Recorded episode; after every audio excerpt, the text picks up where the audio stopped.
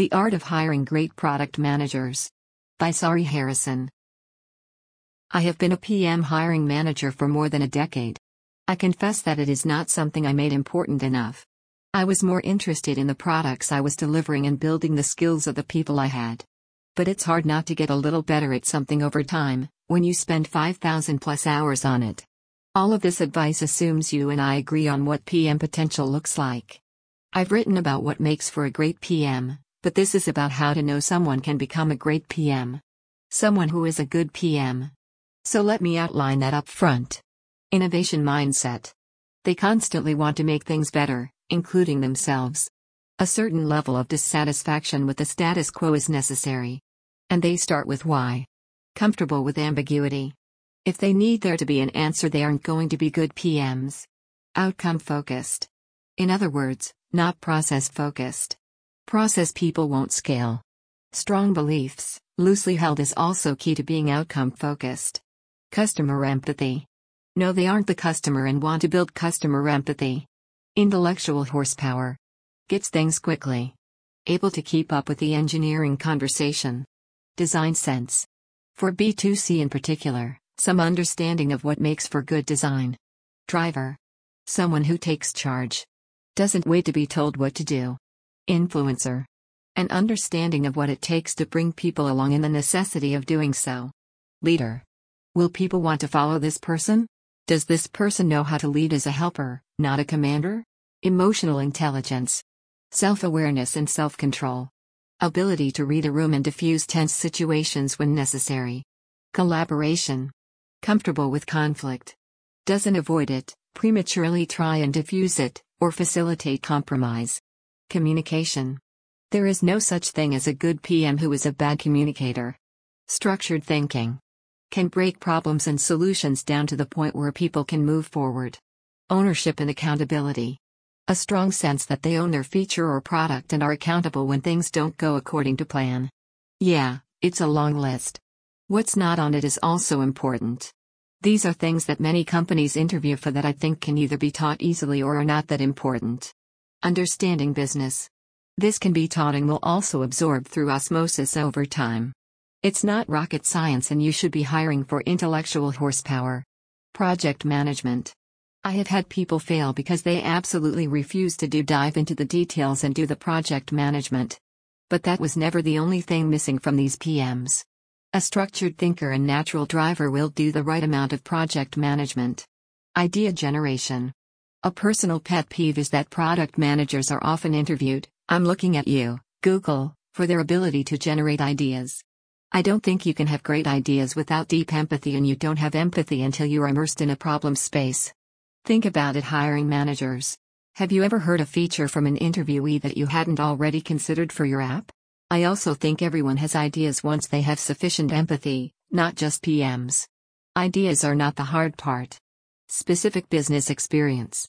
My view on this is that I'd take a generalist way before I'd give up on any of the traits I listed above. Personally, I went from consumer internet software to B2B2C TV platform to consumer and business productivity to search ads, also B2B2C, to a consumer app with no need to monetize, Apple Maps. I figured it out. Easily.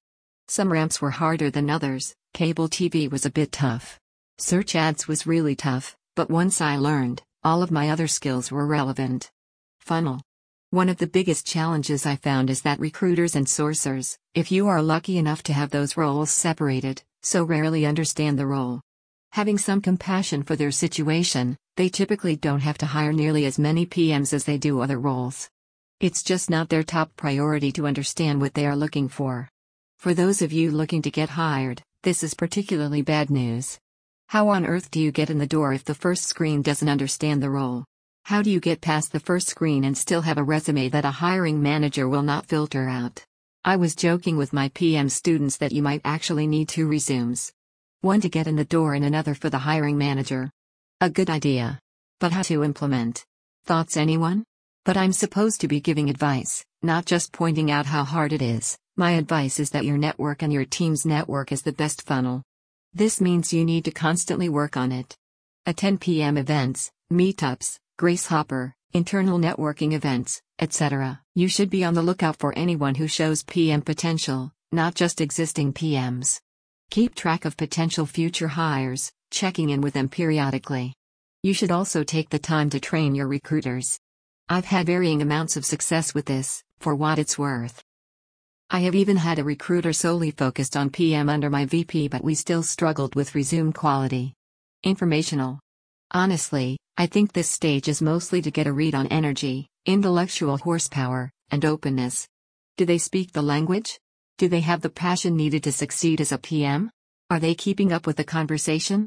Do they have good questions for you? Have they done some research? And making sure they don't have some odd attachment to doing some part of the PM job that this role doesn't provide. Maybe they didn't have a designer at their last company and loved doing the design work. Not going to happen at Apple, and the designers might actually eat you alive if you try and tell them how to do their job. That sort of thing. If you are feeling done speaking with a candidate after 15 minutes, don't bring them in. There is a diversity concern with that statement, I realize. I'm going to go out on a limb and say that I think the PM role requires a more Western personality. As an example, I test introvert. Always have. When I tell people I'm an introvert, I get looks of shock and even flat out disagreement.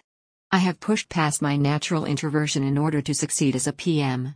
If your upbringing or culture or nature is deference to authority, you need to push past that to be a PM.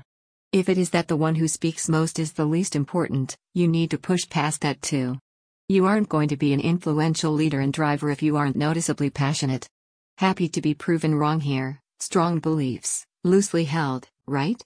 Feel free to chime in. On site. Now comes the really tough part. How do you interview for all of those traits above? You divide and conquer. Have an interviewing panel that you use for each role. With a substitute or two to accommodate crazy schedules. Give each member of the panel two or three traits to focus on. With a 45 to 60 minute interview, this should still provide time to interview for culture fit or anything else that is important for this particular role. Generate the questions together with your management team. Iterate on the questions over time. Most importantly, ask the interviewers to score the candidates on each trait. Use a combination of tell me about a time when and hypothetical situations to get the best sense of each competency. Good questions will cover a couple of traits at the same time. Here are some of my favorite questions. Tell me about a time when your feature or product was cut before it shipped. Or tell me about a project you were on that failed. We are looking for a couple of things here. Does the PM portray himself as a victim? Or does he take accountability? Ownership and accountability. Was it he that figured out it should be cut? This shows that he understands failure is part of the job and doesn't fall prey to sunk costs, innovation mindset. Does he talk about what he learned? Tell me about a time when the data proved you wrong. This gets to outcome focus and innovation mindset. Look for when in the process the PM found this out and energy around it. Is there ownership and accountability? Did she learn? You're a PM on my team and I ask you to add coupons to Apple Maps. Go. Or whatever feature your app doesn't have.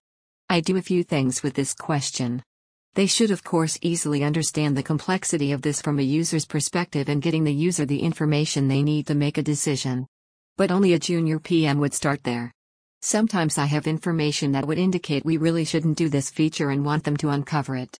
I want them to show an understanding of the customer, starting with why, managing up. This all gets to innovation mindset. It can also uncover design sense. Where should we put them? What might they look like? You can let them get into technical complexity slash feasibility, intellectual horsepower. Coupon data sources and freshness would be a tough problem on the coupons in Apple Maps feature, for example. As a bonus for more senior PMs, I'm hoping they ask about vision and fit of the feature given our brand. Should we have coupons in an Apple product? Making the call. Sometimes I have had a meeting afterwards to discuss the candidate. But I don't recommend this approach. Gather everyone's feedback in a tracking tool or by email and make the call yourself. As with many PM calls, this is a process of looking at all the data and then using your intuition. As the hiring manager's boss, I did veto a couple times. But never went in the opposite direction, insisting on a hire that the hiring manager was leaning toward no. Learning from my mistakes. The biggest mistake I made by far was simply not preparing enough. As with anything worthwhile, this is hard to do well and you need to take the time. Another mistake my team and I made was to get desperate. Interviewing feels like a tax on the team, and you are interviewing because you need more people. You are already stretched thin. We would get excited about someone on paper or from informational and ignore obvious signs in the interview. A final one is letting people do 30 minute interviews. It's not long enough. If someone insists, take them off the panel if possible. There is nothing more annoying than getting feedback from this one person that he or she thinks the person is a no hire and they were 10 minutes late and only talked to the candidate for 20 minutes. And everyone else was a hire. In my experience, this person was often someone that considered his slash her no hire a trump card. To really get good at hiring, you should revisit your scorecards for people you hire at certain points. To see where you were wrong or right about them to try and improve your questions. In other words, treat it like a product and iterate on it with actual data. I never did this in spite of hiring pretty much constantly for 3.5 years in my last role. This was a big missed opportunity in hindsight. Not many people get to grow a team from 20 to 70 in a three year span. My boss and I used to talk about the possibility that it is so hard to hire PMs well that instead of trying to get better at hiring, we should be getting better at quick assessment and firing. It's an interesting idea. Would love to read that story if anyone goes that direction. Good luck and happy hiring. For more audio articles, visit articles.speakytext.com.